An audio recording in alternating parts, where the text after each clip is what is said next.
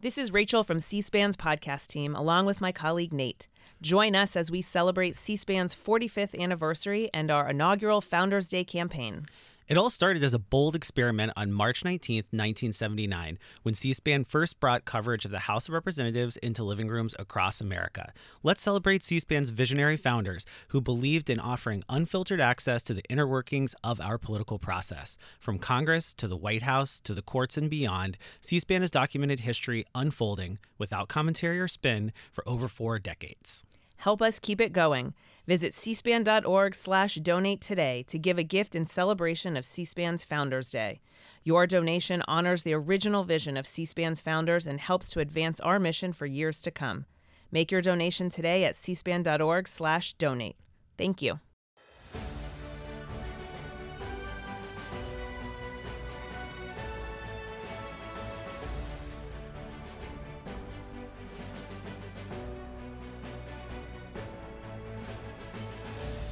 This week on 2024 Campaign Trail, C SPAN takes you to South Carolina, where former President Donald Trump claimed another of two primary victories in the past week, and to Virginia, where rival Nikki Haley continued her push in Super Tuesday states, and to the U.S. Mexico border in Texas, where President Biden and Donald Trump both made visits. But first, a look at some of the House races currently held by Republicans in California where voters will cast primary ballots in presidential House and Senate races on Tuesday. Erin Covey is a House analyst for the Cook Political Report. And Erin, you've done some analysis on the importance of these California House seats. With their primary around the corner, why should people be paying attention to some of these California House seats? Yeah, so just to remind folks, um, control of the House is on the line this year. Um, Republicans only have a four seat majority in the House, and um, though redistricting in a couple of states has thrown some curveballs into that, uh, it looks like at the end of the day, Democrats will only need to flip a few seats if they're going to take back control of the House. Um, now, at this point, we see that as a toss up. We don't think either party has a huge advantage for control of the House, um, but at the end of the day, um, a lot of these really competitive seats are either in New York um, and then in California. And I think New York has gotten a disproportionate amount of attention just because it is on the East Coast. Um, but California is going to be really crucial for the House majority um, in 2024. Let's dig into some of these seats. Let's start with California 3rd District, Kevin Kiley. Yeah, so this one is interesting. This is probably um, among the seats that are competitive and Republican held, one of the less competitive ones. So Kiley is a freshman congressman. He was elected to this seat last cycle after redistricting. Um, and this is a seat that Trump won by a couple of points in 2020. And so, depending on how the presidential race plays out at the top of the ticket, it could be competitive. Um, and Democrats have a strong candidate here in Jessica Morse. Um, but we have this as likely Republican at the moment. Moving on to California's 13th district, you all have rated this as a toss up. Explain. Yeah, so we have four California districts in our toss up category. They're all held by Republicans. But I think even among the four toss up seats, a lot of folks that I've talked to think that John Duarte in the 13th district could be the most vulnerable Republican in California. Um, so he represents a seat that is in the Central Valley, um, contains parts of Bakersfield. And this is a seat that the Democratic candidate last cycle came just 500 votes away from winning. And so, um, from the beginning of the cycle, this was going to be a competitive race. We have it rated as D plus four, um, according to our PVI. So, Democrats do have an inherent advantage in this seat. Um, but you know, Republicans have control of it, um, and as the incumbent, Duarte is going to have resources that he did not have last cycle. But this is going to be one of the most important races to watch in terms of the primary itself. There is not a competitive primary here. So Adam Gray, who was the Democratic nominee last cycle and is a state assemblyman, is running again, and he's the only Democrat on the ballot. And so it's going to be a matchup between those two.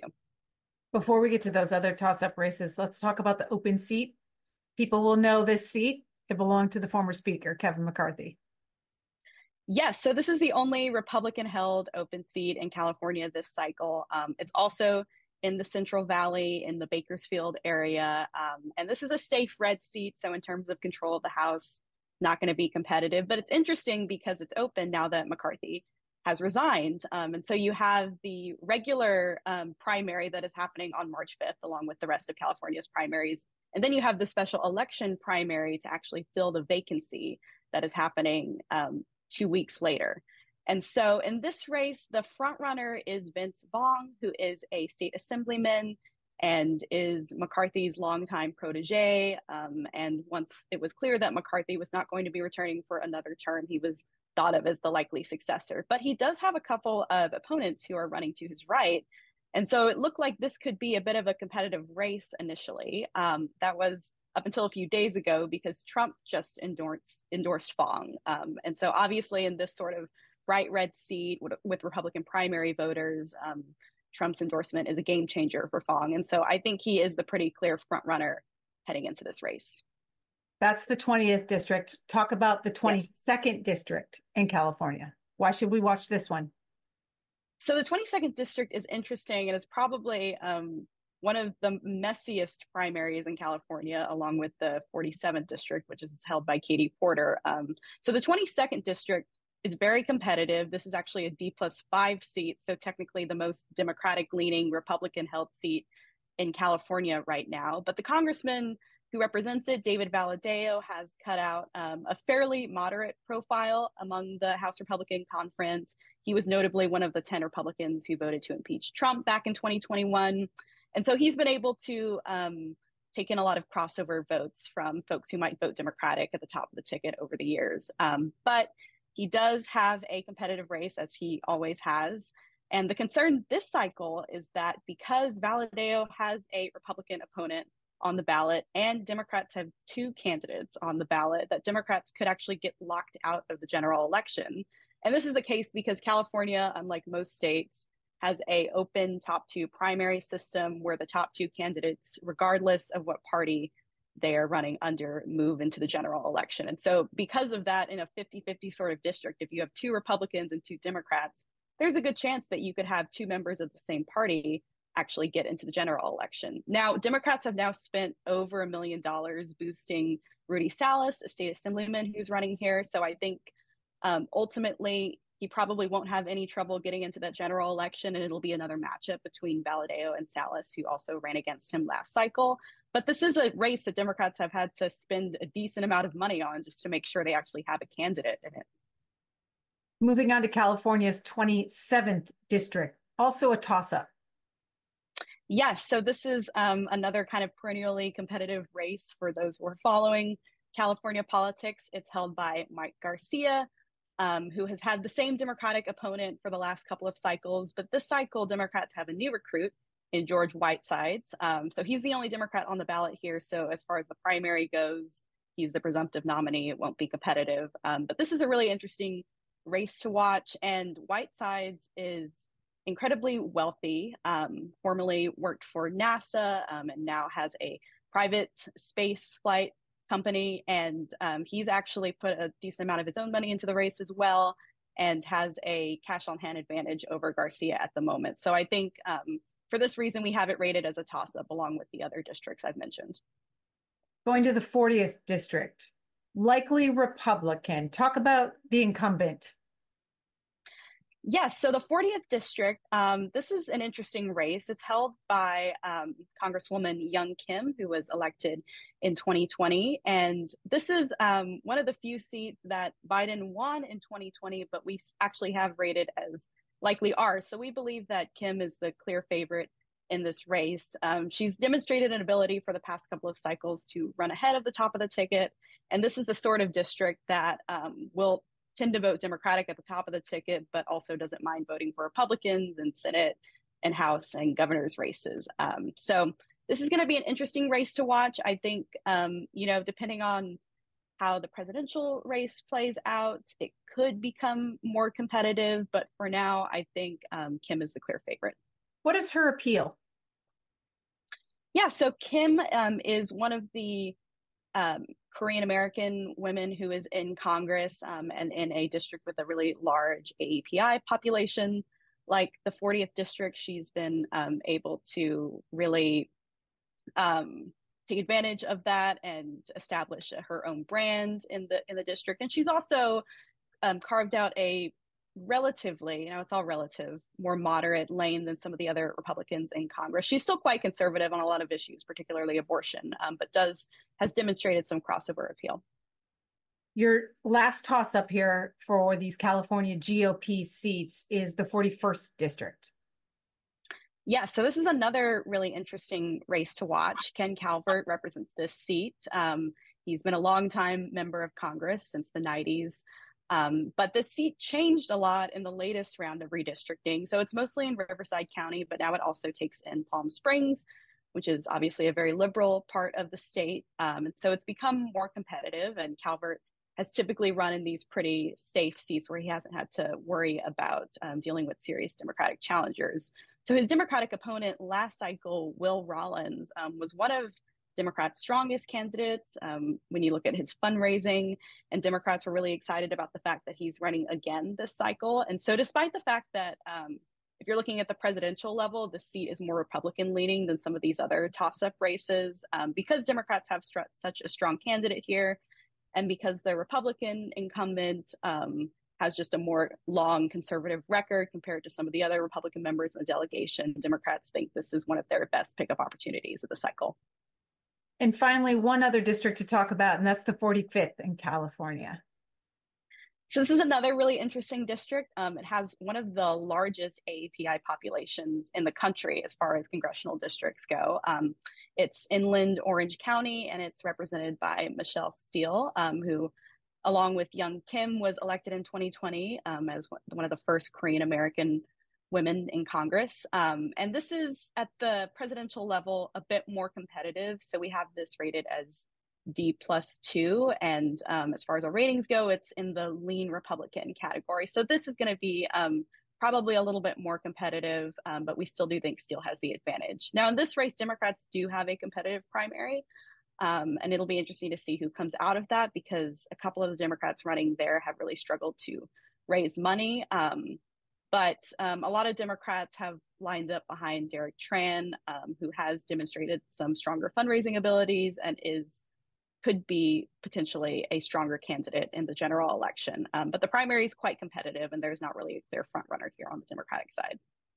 Erin Covey's analysis, The Road to the Majority in the House, runs through these California House Republican seats. To follow her and her reporting, you can go to Cook Political Report. Erin Covey, thank you very much. Yeah, thank you for having me on. Californians will also be casting ballots on Tuesday in one of the closest watched Senate races of the year. The latest Emerson College poll of the state's likely voters has Democratic Congressman Adam Schiff at 28% followed by Republican Steve Garvey, the former San Diego Padres baseball player, in second at 20%. Democratic House members Katie Porter and Barbara Lee were third and fourth in the poll. The two top performers in Tuesday's primary will move on to the general election. Next, some highlights from the final debate before the primary from NBC4 in Los Angeles. Would you vote for a resolution that said Israel has to impose an immediate ceasefire right now, no conditions, unconditional ceasefire, end the war? Congresswoman Lee?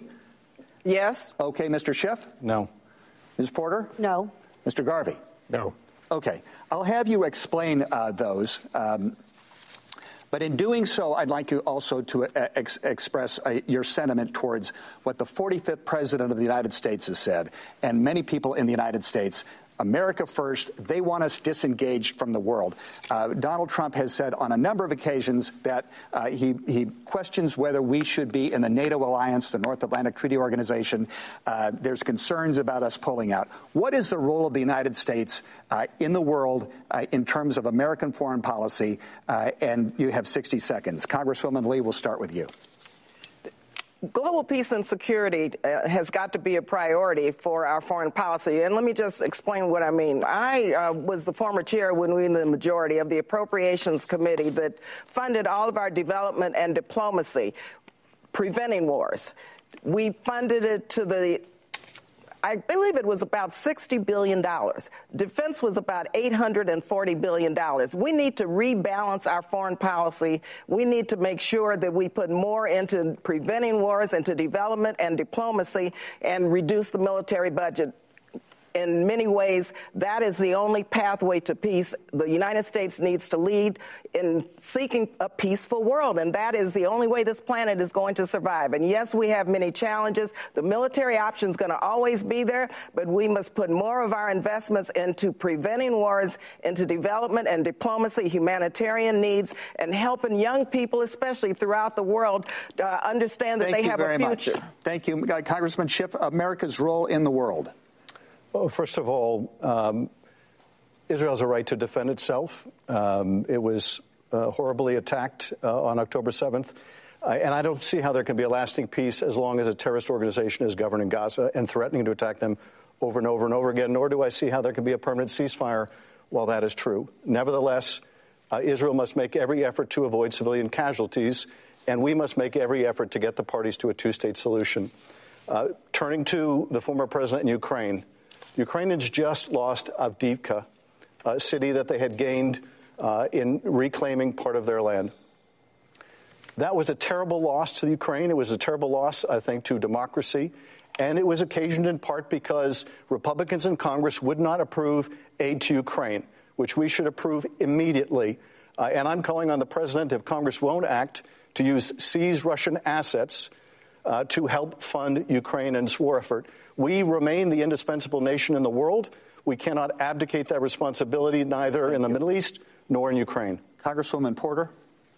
The United States should be a beacon for freedom, for democracy, and for human rights. That's the touchstone that should guide our foreign policy, and we should be centered on those three values with every country in the world. Um, I think it is important to recognize that this conflict in Gaza, the result of the horrific attack by Hamas, um, is one in which the parties to the conflict must determine what will be a lasting ceasefire for them. We can't just pass resolutions and make it so. The United States States needs to support peace. We need to recognize, some on this stage will not. We need to recognize the incredible humanitarian disaster unfolding in Gaza, and we need to be firm and clear to Israel as our ally that we expect them to be a champion for peace and democracy. Um, I think it is important that we that we live our values in this way and that we're investing in diplomacy. Donald Trump did terrible, terrible damage to our standing on the world stage, allowing Iran and Russia to grow in power, and we're all paying for the consequences. Thank you. Um, Mr. Garvey, there are plenty in the country who believe we are overextended. America first. We should focus on domestic issues and not be uh, uh, essentially the police officer for the world. Mm-hmm. What do you say? Well, my campaign is based on common sense and compassion and consensus building. I think I said earlier, we're the torchbearer for democracy around the world. Uh, the world is watching us and how we support our allies. Uh, we're supporting our ally in Ukraine. Uh, we're looking at Taiwan, obviously, if they need help. Uh, as I've said, I support Israel yesterday, today, and tomorrow. And I believe all these countries we support have the right to their sovereignty. But as everybody looks at us for strength or weakness, we have to maintain that strength so that when people look at us, we are a deterrent for China, for Russia, for Iran, anyone who feels that they could become a threat to democracy. Mr. Conan, I agree with Mr. Garvey. We should be the torchbearer of democracy.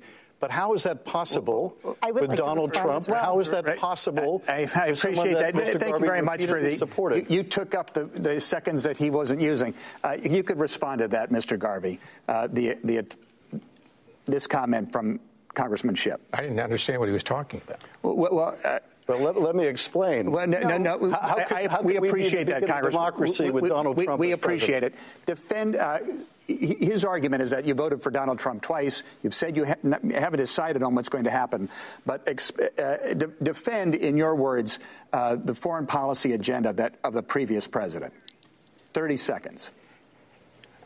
I look into this camera and talk to the citizens of California one on one. As your senator, I will do everything to maintain your security. I don't, I'm not concerned with any one being. I'm concerned with 38 million Californians and 330 million Americans. Ms. Porter, you have 15 seconds. Look, the reality is Mr. Garvey has been unclear on where he stands with regard to Donald Trump. He's even said he might vote for Joe Biden. There is a Republican that is dangerous in this race, and that's Trump Republican Eric Early, who has said he will be 100% MAGA at all times. Okay, thank you very much, Congresswoman. I appreciate that. Let's talk about endorsements. 27 Democratic House members have endorsed Adam Schiff. Eight have endorsed Congresswoman Barbara Lee. Based on your website, your website, which I checked just before we came on air here, you have one, one House member, Robert Garcia out of Long Beach. You've said you didn't go to Washington to make friends. Why is that a good thing when a senator really needs to work with other people to come up with legislation and to get them to vote? You have 30 seconds. I'm tremendously proud of the relationships I have with my colleagues, and they have put their trust in me, electing me deputy chair of the Progressive Caucus. That's the number two spot, the largest caucus at the time in the House Democratic um, membership. I have also been twice selected to be either a subcommittee chair or a ranking member because these chairmen, these chair people sought me out with Why regard to endorsements. Endorse? With regard to endorsements, I would say that I'm tremendously proud to have the endorsements of folks like Attorney General Rob Bonta, State Senator but Scott these are, Wiener. These are not your colleagues. These are not people who work in the House with you on a day to day basis. These are state senators. This is the Attorney General for the state of California and Elizabeth Warren out of the Senate. Why not your colleagues? I have the endorsement of Robert Garcia, and I'm tremendously proud of that. And look, I have something important in common with Robert, which is I went to Congress to not be beholden to corporate special interests. I have a different position on earmarks. I have I don't think that we should be engaging in those special projects for lining people's pockets. And I have had people who have powerful special interests push back. They fund these people's campaigns, and it affects what they do. Former President Donald Trump notched two more GOP primary wins in the last week in both South Carolina and Michigan. That netted him 47 more delegates from South Carolina. Michigan's delegates are set to be awarded this weekend at a state party convention. Next, a portion of the former president's victory remarks in Columbia, South Carolina. Thank you very much. Wow. That is really something. This was a little sooner than we anticipated. It was. An even bigger win than we anticipated. And I was just informed that we got double the number of votes that has ever been received in the great state of South Carolina. So that's pretty good. So it's a record times two. And there's something going on in the country. Some really great things are going on. You look outside and you see all of the horror you see millions and millions of people coming across the border illegally. We don't know where they come from. They come from jails. They come from prisons. They come from all sorts of places that we don't want to know. They come from mental institutions and insane asylums. And we don't want that in our country. We're not going to stand for it. We're not going to stand for it. You have terrorists coming in. You have people coming in that we just can't uh, we can't do this. No country could could sustain what's happening to the United States of America. No country. So we're going to straighten things out. The border is the worst it's ever been. You know, in 2016 we won and we had a bad border, and I talked about the border a lot. Talked about it a lot. And uh, I said, we're going to fix it. We're going to fix it. We fixed it very quickly. And in 2020, we couldn't talk about it, although we did get millions of more votes a second time. But now there's a spirit that I have never seen. We ran two great races, but there's never been, ever, there's never been a spirit like this. And I just want to say that I have never seen the Republican Party so unified as it is right now. Never been like this. And a big part of, uh, of that is the people standing behind me. These are the these are the biggest officials in South Carolina, but I say like the biggest officials in our country as far as I'm concerned. They're really, they're state figures, but they're national figures. And in the truest sense of the word, they love our country so much and they want to see our country succeed and be respected again. Right now, we're a laughing stock all over the world. Our country is going to be respected again, respected like never before. So this is a, a, fantastic evening. It's an early evening and a fantastic. So you can all go down and you can celebrate for about 15 minutes, and we have to get back to work because the big date, the big date, you know, Michigan's coming up. We're doing great. The auto workers are going to be with us 100%. because they got sold out by this country. But Michigan's up, and uh, we're going to have a tremendous success there. And then we have a thing called Super Tuesday, and uh, I think we're leading 91 to 7 overall. Uh, if you don't mind, may I have the pleasure of introducing some incredible people? Because they stuck right from the beginning, from the very moment we announced, and, and they believe in make America great again. That's what they believe in. They believe in America first. We're putting America first. First of all, my family, Melania, Barron, Don Jr. and Kimberly, Ivanka and Jared, Tiffany and Michael. They're so, so supportive. So supportive of me, and we really appreciate it and love them. They're great. We have a great family, and we have incredible friends, and we're going to be up here on November 5th, and we're going to look at Joe Biden, and we're going to look him right in the eye. He's destroying our country, and we're going to say, Joe, you're fired. Get out. Get out, Joe. You're fired. Republican rival Nikki Haley's loss in her home state of South Carolina prompted the Cash Rich Koch political network to halt its funding of her campaign. Despite the setback, Miss Haley vowed to continue onward to Super Tuesday. Her stops included this one in Falls Church, Virginia, just outside of Washington, D.C. You know, eight months ago, I dropped Michael off at 4 a.m. for another year long deployment. And I watched him and 230 soldiers pick up their two duffel bags of belongings to go to a country they'd never been all in the name of protecting America. They're willing to sacrifice their lives and their families because they still believe in this amazing experiment that is America. So if they're willing to sacrifice for us there, shouldn't we be willing to fight for America here?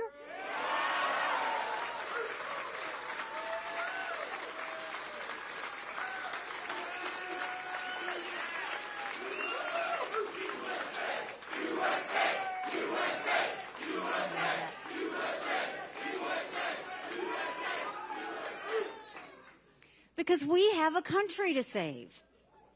And you know, the media is like losing their mind, going, why does she keep fighting? Why does she keep doing this? And the honest answer is, I'm doing this for my kids and for your kids and your grandkids. Because the truth is, look at what the younger generation has been through. I'm seeing a lot of them here. They went through COVID, which was traumatic. They don't know what this $34 trillion in debt means to them and what they're going to have to be responsible for. They're worried about getting a job. They're worried about making ends meet. They don't think they're ever going to be able to own a home. And then they wonder if war is going to break out. And if that wasn't enough, it's all under this tent of anger and division. And then we want to know why there's so much anxiety, stress, and depression. Our kids deserve to know what normal feels like.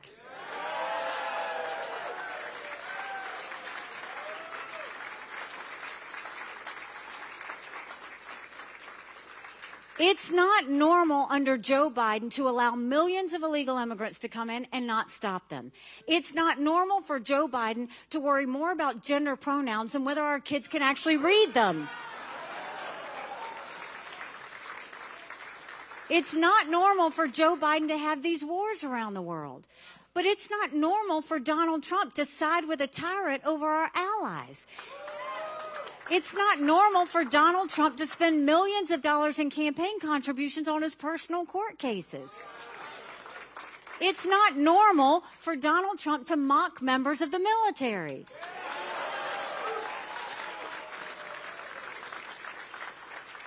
It's not normal for Joe Biden to be calling his opponents fascists and Donald Trump to be calling his opponents vermin. None of that is normal. I want to get us to a place. Can you imagine a country where we could sit down at the dinner table and not have a political fight? Can you imagine a country where we can go to work and say what we think and not worry about being demoted? Can you imagine a country where we can strongly disagree but not hate each other?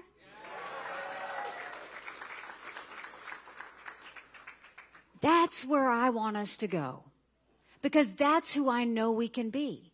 We're better than this. We're better than what is happening right now.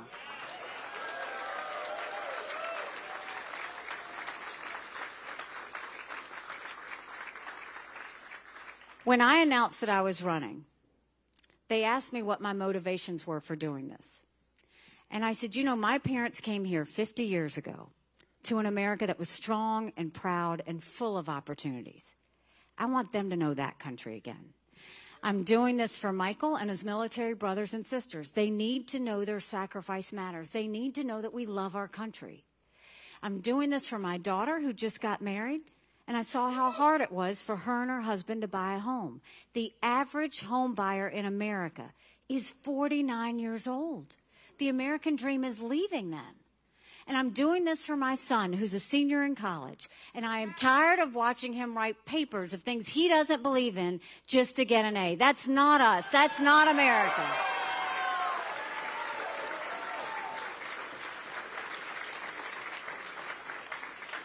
And for the first time, 81% of Americans don't think their kids are going to live as good of a life as we did.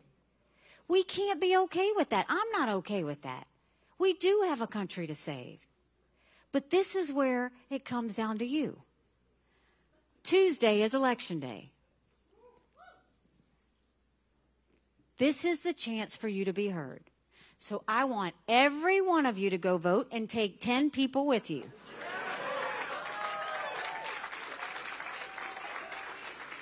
I want you to get a yard sign, put a yard sign in your yard, and if you can't have a yard sign in your yard, put it in the back of your car. And I want you to email, text, and call everybody you know. You would be shocked at the number of family and friends who are just general election voters. I want you to give them a message for me. In a general election, you're given a choice.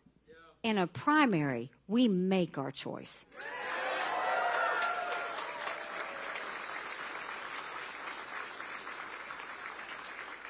I know Virginia knows how to use the power of her voice. I know you guys can get out there. We have a country to save. So I want everybody to get out and vote. And this is my promise to you.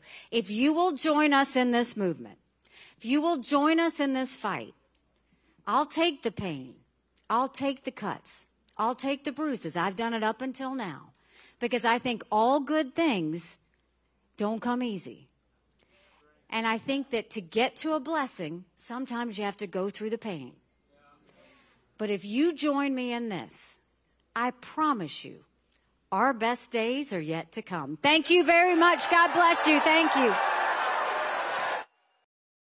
This year's two presidential frontrunners, President Biden and former President Donald Trump, were both at the U.S. Mexico border on Thursday amid a surge of migrants there.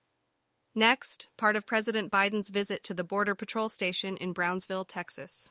Then part of former President Trump's visit to the border at Eagle Pass, Texas. Last four years, staffing has been roughly that flat, just flat. Agents working overtime, spending long hours patrolling the border, making major sacrifices. And I know it takes a big toll on them and their families. That's why in December I signed a bill finally getting Border Patrol agents what I've been pushed by and reminded by the congressman overtime pay they deserve. Finally getting overtime pay. I, I mean, it's ridiculous it took this long. It was long past time, and I was proud to do it, but we need to do more. It's time to step up. It's time to step up, provide them with significantly more personnel and capability. We also need more immigration judges, help handle the backlog. There are 2 million cases backlog of 2 million cases. This bipartisan deal would provide funding for 100 more immigration judges immediately. It would also establish new, efficient, and fair process for the government to consider asylum claims for those arriving on our border. Today, the process to get a decision on an asylum claim takes five to seven years. Now, you all know it down here, but the people around the country don't understand it. It's far too long. You come in, you say, you say, I have a credible fear, and, and we've changed that standard to make it hard. We want to change, make it harder. And what happens? You say, well, okay, you can come in the country, but come back in five to seven years, maybe as many as eight years, and you'll get a hearing from before a judge to determine whether you can stay. This will encourage more people. This encourages more people to come to the country. if they get by the first, say they got another five, seven, eight years before they have to do anything because they know they cannot handle the caseloads quickly and they'll be able to stay in this country in the meantime. With new policies in this bill and the addition of 4,300 additional asylum officers, we'll be able to reduce that process to less than six months. That would have a serious deterrent effect on those coming north. When, when, when, when the criminal gangs say, we'll get you north, what's 8,000 bucks? They say, no, wait, let me get this straight. I'm going to go north it's going to cost me six, eight, probably closer to eight, I guess, thousand dollars equivalent. And I'm going to get there, and in six months they may be able to get rid of me. I don't know, man. Six months, seven years, two different things. The person who's thinking about entering the United States understands the cases to be decided in a few weeks or months instead of five to seven years. They're less likely to come in the first place. They're not going to pay the cartels thousands of dollars to make that journey. Folks, the bipartisan border security deal is a win for the American people. And it's a win for the people of Texas. And it's fair for those who legitimately have a right to come here to begin with. It's a win for the people of Brownsville. And I believe that's why the Border Patrol Union endorsed it. I believe that's why the National Chamber of Commerce, the National Chamber of Commerce endorsed it, not known as the Democratic Organization with a capital D. Look, and that's why the Wall Street Journal endorsed it as well. This is a truly bipartisan initiative. That's why the bipartisan South Texas Alliance of Cities endorsed it. Folks, I didn't get I didn't get everything I wanted in that compromise bipartisan bill, but neither did anybody else. Compromise is part of the process. That's how democracy works. That's how it's supposed to work. Compromise is a very positive step on a critical issue for the country, all those issues for the country. And folks here in Brownsville and all along the border know that. We need to have their backs, your backs. I want the people to understand clearly what happened here. This bill was in the United States Senate, it was on its way to being passed. Then it was derailed by rank and file politics, rank partisan politics. The U.S. Senate needs to reconsider this bill, and those senators who oppose it need to set politics aside and pass it on merits, not on whether it's going to benefit one party or benefit the other party. It's about whether it benefits the American people. It's what the American people deserve. And the Speaker of the House needs to put this bill on the floor because if he put it on the floor unrestricted, it would pass. The majority of Democrats and Republicans in both houses support this legislation until someone came along and said, don't do that, it'll benefit the incumbent. That's a hell of a way to do business in America for such a serious problem. We need to act. It's time for the speakers and some of my Republican friends in Congress who are blocking this bill to show a little spine. Pass a bipartisan board, bipartisan. Remember, bipartisan. Conservative leaders supported this border security bill. Let's remember who we work for, for God's sake. We work for the American people. Let me end with this. I understand my predecessor's an Eagle Pass today. So here's what I would say to Mr. Trump. Instead of playing politics with this issue, instead of telling members of Congress to block this legislation, join me, or I'll join you in telling the Congress to pass this bipartisan border security bill. We can do it together. You know, and I know.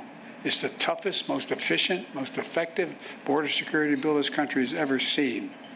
So instead of playing politics with the issue, why don't we just get together and get it done? Let's remember who the heck we work for. We work for the American people, not the Democratic Party, the Republican Party. We work for the American people. And let's remember who we are. We're the United States of America. No, I mean this. Think about this. There's nothing, nothing beyond our capacity. Nothing when we work together. And if all things we should be working together on is this, we have the formula to get it done. Day of uh, an extraordinary contrast. We have President Trump back in the state of Texas literally on the border itself, a place that he's been to many times, uh, talking about all the things that he's done to secure the border. At the very same time, we have President Biden down in Brownsville, Texas, which was an obligatory visit by him He'd never been to the border. In fact, I don't think he's on the border itself right now. He's in some sanitized location in the Brownsville area, not seeing the razor wire that Texas has put up around Brownsville. And he announced that he was going to Brownsville after it was already known that President Trump was coming to the state of Texas. It just goes to show that Biden does not care about either Texas or the border and what's going on. Bad now the United States is being overrun by the Biden migrant crime. It's a new form of uh, vicious violation to our country. It's migrant crime. We call it Biden migrant crime, but that's a little bit long. So we'll just leave it. But every time you hear the term migrant crime, you know where that comes from. Allowing thousands and thousands and actually millions and millions of people to come. Could be 15 million, could be 18 million by the time he uh, gets out of office because hopefully the biggest risk we have is nine months. That's a long time. Right. A lot of bad things can happen. I, I always say in speeches and rallies, it's if you take the 10 worst presidents in the history of our country and you added them all up, all of the problems, all of the lousy jobs they've done, you can add them all up. It's not as bad as this one man has done for our country. What he's done to our country is he's destroying our country. Uh, we were just talking before. We were, the general was saying, "I can't believe he can't believe what's happening. He can't believe it. it's so sad." Last year, almost half of all ICE arrests were criminal aliens charged for more than 33,000 assaults, 3,000 robberies, 6,900 burglaries, 7,500 weapons crimes. This is all migrant crime. 4,300 sex crimes, 1,600 kidnappings, and 1,700 homicides and murders. These are the people that are coming into our country. And they're coming from jails, and they're coming from prisons, and they're coming from mental institutions, and they're coming from insane asylums, and they're terrorists. They're being let into our, our country. And uh, it's horrible. It's horrible. And you know, I know many of the leaders of these other countries that are doing it, and it's not just South America, it's all over the world. The Congo, a very big population coming in from jails from the Congo. You look at the jails now, you take a look at the jails throughout the region, but more importantly, throughout the world. They're emptying out because they're dumping them into the United States. And these guys try and make, like, oh, isn't it wonderful? They don't have a clue. I think they're looking for votes. They're looking for something. Nobody's really been able to tell me how anybody could want it. You know, you're always in business. You always want to understand the other side. Uh, you want to figure it out so you can do something that's good or bad, depending on what you're looking for. But nobody can explain to me, because everybody I speak to says how horrible it is. Nobody can explain to me how allowing millions of people from places unknown, from countries unknown, who don't speak languages. We have languages coming into our country. We have nobody that even speaks those languages. They're, they're truly foreign languages. Nobody speaks them. And they're pouring into our country and they're bringing with them tremendous problems, including medical problems. As you know, we had Title II and we had different things to solve that problem, but they've terminated all of that. Even the judge couldn't believe it. The judge said, No, no, you can't do that. It would be horrible to do that. And he let it go. And but he said in six months it expires, and uh, it expired, and that's it.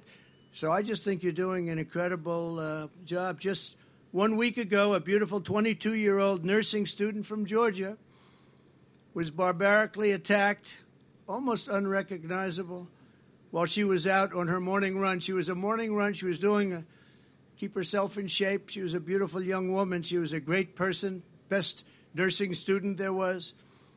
I spoke to her parents yesterday. They're incredible people. They're devastated beyond beyond belief. But she was beautiful, just so beautiful in so many ways, and brutally assaulted, horrifically beaten, kidnapped, and savagely murdered.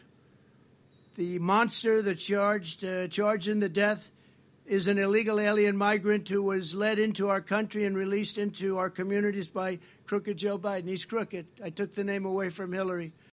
Next, a preview of what you'll see this weekend on American History TV's Historic Campaign Speeches series. Every Saturday, AHTV on C SPAN 2 looks at presidential campaigns past. This week, you'll hear two speeches from historic run ups to Super Tuesday. First, from 2008, Democrat Hillary Clinton from a rally in Los Angeles, and then from 2016, Republican Senator Marco Rubio from his home state of Florida ahead of that state's primary. Let's begin to end the war in Iraq. And I have said on my very first day,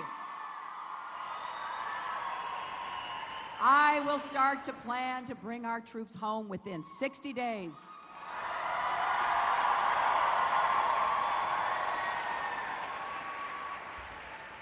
I will do this carefully and thoughtfully because I know we have some veterans in this audience, and you know how hard and dangerous it is to withdraw troops and equipment. And we have to take care of our civilians who are there. We've got to figure out what to do with the Iraqis who helped us.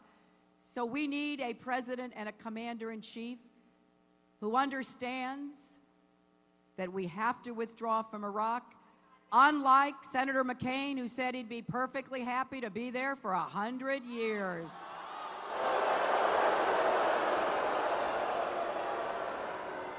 I just want you to think about this.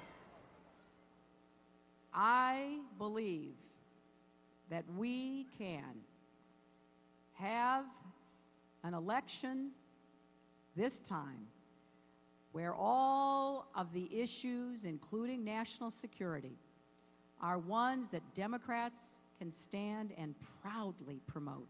I take a backseat to no one in my commitment to protect and defend this country, but let's do it a smart way for a change. Of all the places in America, and I have traveled this country now, and I am so proud to be back because there is no place in America that understands the American dream better than this community and this great state of Florida.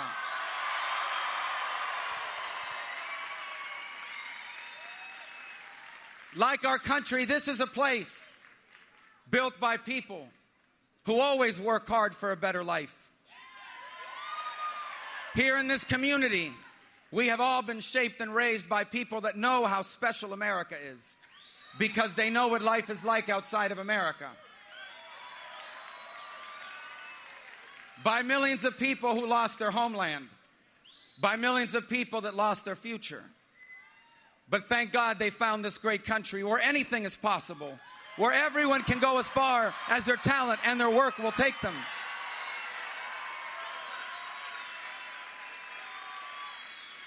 But we know that the things that make America special were not an accident. They did not happen on their own. They happened because for over 200 years, each generation of Americans did what they needed to do to leave their children better off than themselves. I know of no place in America that understands that better than we do here. For literally every single one of us here is but a generation removed from someone who made our future the purpose of their lives. Only in America would that have been possible. CNN reported that a political action committee supporting independent presidential candidate Robert F. Kennedy Jr. was able to secure ballot access in Arizona and Georgia. The latest HarrisX poll showed the independent pulling 14% nationally, with President Biden falling two points behind former President Donald Trump.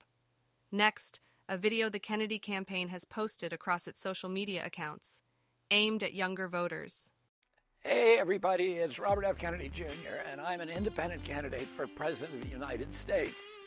If you're under 30, you probably know my name, but you may not know much about me. My uncle John F. Kennedy was the 35th President of the United States. My father was his Attorney General and was himself a candidate for president when he was assassinated in 1968. Although I grew up around the White House, I'm definitely not a career politician. I've spent the last 40 years of my career as an environmental lawyer and advocate fighting large corporate polluters and corrupt government agencies and trying to protect America's wild places and the quality of your food, the quality of the water you drink, and the quality of the air that you breathe. My hope is that your generation and that of your children will have the same opportunities for dignity and enrichment and prosperity and good health as the communities that earlier generations of Americans gave to my generation. And right now, I'm the top choice for young voters in this country. I'm also the most feared and hated candidate in Washington, D.C. among the elites because I'm not bought and I'm not buyable by corporate interests or by the big lobbyists. As president, I'm going to end the forever wars. They bankrupted your generation and left you with $33 trillion in debt and gotten us nothing in return.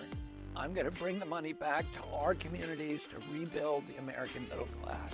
Did you know that the Pentagon has failed every single audit in history? You work hard, you pay your taxes, you play by the rules. But the government clearly is not working for you. The political elites want you to own nothing and be happy. The corrupt merger of state and corporate power has systematically stripped mined your generation of its wealth and equity and turned America from the world's exemplary democracy into a crooked corporate kleptocracy. By driving up the price of housing, they are transforming America from an ownership society to a rental society. And when they do that, Americans go from being citizens to being subjects. I'm going to end all that. I'm going to help you buy your first home with a 3% government backed mortgage rate plan. I'm also going to bring rental prices down, which no one in Washington seems to want to talk about. And I get it. Why should you believe me? You're feeling disenfranchised, disillusioned, disenchanted with the whole political process. The folks in power have gotten your generation nowhere. They've crippled you with debt, and let's be honest, they've lied to you. My father told me when I was a little kid that people in authority lie. And our government and the mainstream media are now lying to us every day. And I say that enough is enough. And that's why I look forward to earning your vote. Put me under a microscope. Hold me to account. I'm applying for a job and you're the recruiters. For more information, head to Kennedy24.com. Self help author Marianne Williamson announced on Wednesday she was unsuspending her Democratic presidential campaign. The news came the morning after she notched 3% in Michigan's Democratic presidential primary, falling behind President Biden's reelection effort and more than 13% of voters who chose uncommitted, but ahead of Minnesota Congressman Dean Phillips. Next, the video Miss Williamson posted to X announcing her return to the race.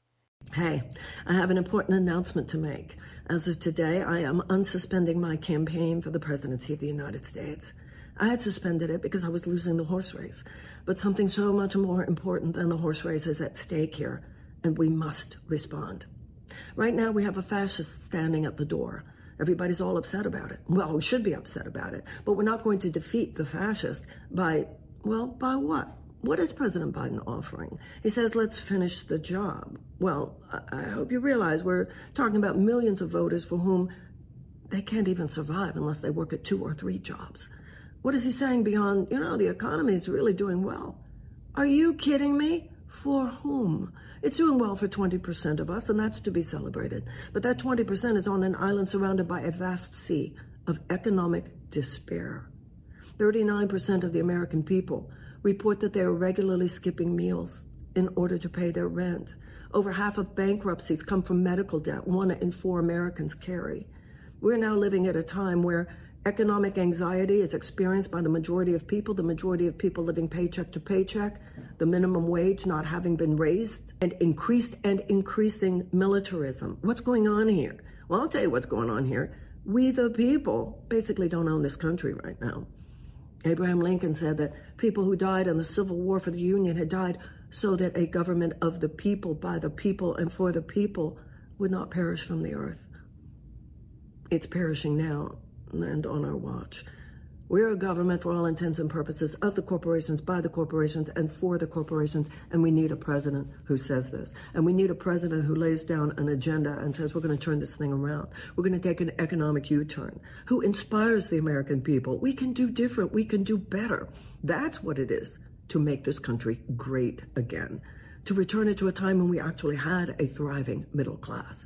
And you don't do that with Donald Trump's policies. You do that with Medicare for all. You do it with tuition free college and tech school. You do it with eliminating, using the Higher Education Act, the entire college loan debt. You do it with paid family leave and subsidized child care. You do it with guaranteed housing, guaranteed living wage, guaranteed sick pay. We change this world. We make it more beautiful.